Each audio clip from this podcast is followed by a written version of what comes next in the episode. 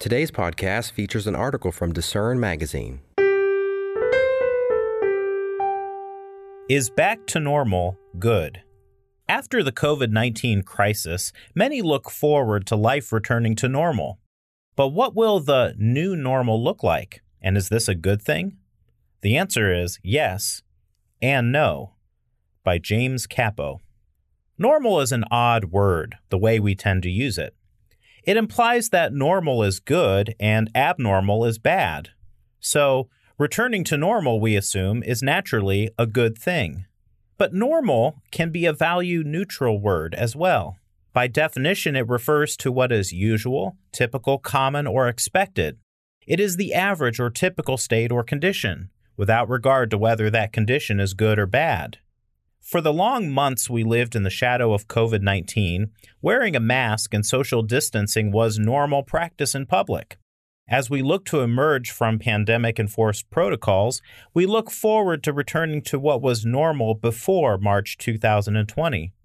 But the pandemic has changed things, and some of those changes will continue even after we stop wearing masks. And other things not directly related to the pandemic have changed, some quite dramatically. During the pandemic, society has been evolving, so when we return to normal, it won't be the same normal as before. Will that be good or bad? The way we interact socially has been affected. Business and education have been affected, with technology playing a much more significant role. International relations and politics have changed dramatically. Dramatic changes across broad spectrums of life over the past year ensure that returning to pre pandemic standards of normal is not going to happen. The integration of technology into virtually every aspect of life increased exponentially due to the pandemic. We became dependent on technology for everything from shopping to education to employment. Virtual interactions were safe from the coronavirus, so life moved online. Amazon, the giant of the internet marketplace, saw its profits double in 2020 and had to hire 175,000 workers to handle the load as online orders soared. From groceries to garage door openers, almost everything is being bought online now in an increasingly cashless society. For millions of students, going to school meant firing up the computer, their classroom looking like the opening of an old Brady Bunch sitcom. For millions of workers, from paralegals to personal trainers, going to work meant meeting with clients and coworkers on Zoom. Even doctor appointments were increasingly handled through the new medium of telemedicine. Personal interactions became virtual. The internet became our lifeline. Technology replaced touch. Technology has been so thoroughly integrated into the fabric of life that it will not go away with the virus. It is here to stay, and it is changing the way we do things fundamentally. Tech brings with it many conveniences that are beneficial and appreciated. Yet a Pew Research survey of 915 innovators, developers, business and policy leaders, researchers, and activists found that 47% of respondents said life will be mostly worse for most people in 2025 than it was before the pandemic. Only 39% said life will be mostly better for most people in 2025 than it was pre pandemic. Tech is taking over. In a tele everything world, humans will interact with godlike technology, in the words of biologist E.O. Wilson. Our desire for the conveniences and safety tech offers drives consumers to seek out smart gadgets, apps, and systems, in the process, giving up privacy and security to big technology firms. Entrusted with massive amounts of information, the firms use it to exploit their market advantages using tools like artificial intelligence or AI in ways that seem likely to further erode the privacy and autonomy of their users, say experts. This broader dependence on the internet heightens threats of criminal activity, hacks, and other attacks. The conveniences coming with such a new tech driven, tech integrated normal have therefore brought significant new threats to privacy, security, and personal autonomy. The Pew study also concluded that misinformation will be rampant digital propaganda is unstoppable, and the rapidly expanding weaponization of cloud based technologies divides the public, deteriorates social cohesion, and threatens rational deliberation and evidence based policymaking. When it comes to the influence of technology, we won't be returning to normal. We will be emerging from the pandemic to a new normal, both good and bad, in which, as the Pew study stated, the best and worst of human nature are amplified. Violence has also increased. There's some hope the U.S. can beat COVID 19 someday, reported Time magazine recently. Continuing, there's far less optimism that leaders can end the gun violence scourge.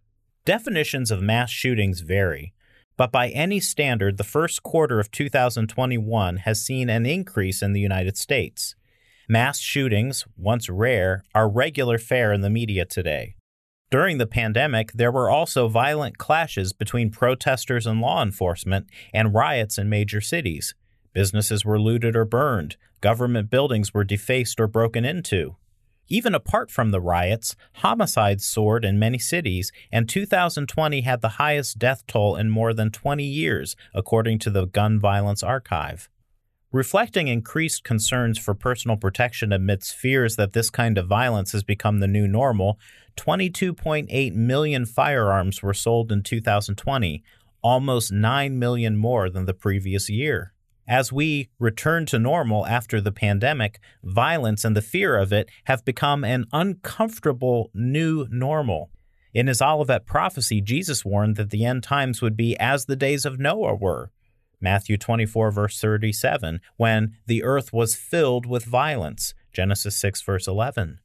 The drift toward increasing technology has been pushed forward by the crisis, and we accept its growing pervasiveness as the new standard for both good and ill. The natural proclivity within man towards contention and strife, normally contained at a fairly low level by commonly accepted morals and by law, has drifted to new levels of violence we find ourselves accepting these conditions and many others as part of the new normal. We are seeing a drift toward sin. The normal state of mankind is sin. That's why we need a Savior. We read in the book of Romans, all have sinned and fall short of the glory of God, and that the wages of sin is death. Our hope comes from acknowledging our sinfulness to God and repenting, turning away from it. 1 John 1 verse 9 If we confess our sins, he is faithful and just to forgive us our sins and to cleanse us from all unrighteousness.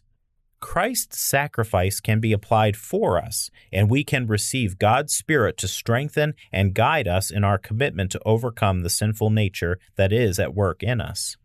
In a society that is increasingly secular, the barriers to sin are being cast off the drift towards sin accelerates. The concept of what sin is gets redefined on human secular standards, and sinful behaviors and attitudes become increasingly common. In fact, they become normal. This also mirrors the days of Noah when, according to Genesis 6, verse 5, the wickedness of man was great.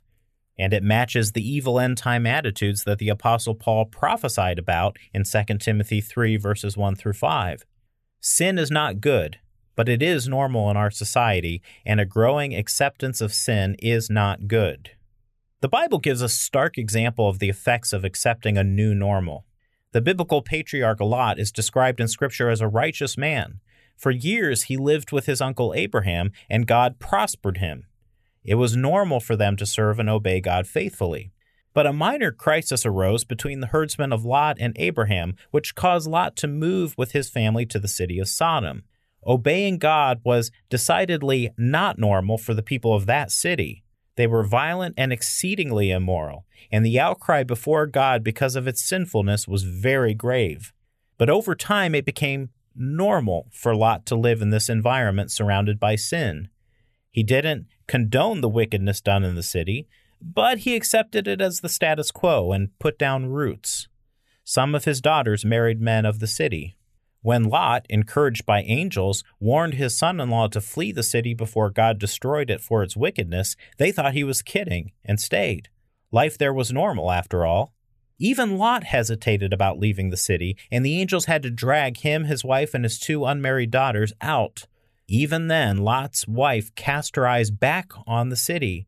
perhaps lamenting the loss of their normal life there, not fully appreciating the depth of depravity she had come to accept as commonplace. Here is the lesson for us there is a danger in accepting sin as normal, regardless of how commonplace, accepted, or approved it may be in a growingly secular and godless society. As the world looks at turning the corner on the COVID 19 crisis, be careful to take stock of what it means to return to normal. Much has changed, and not all of it for the good. To learn more, go to lifehopeandtruth.com and search for the article, How Has the Coronavirus Changed You? Thanks for listening. For more information from today's featured article, visit lifehopeandtruth.com.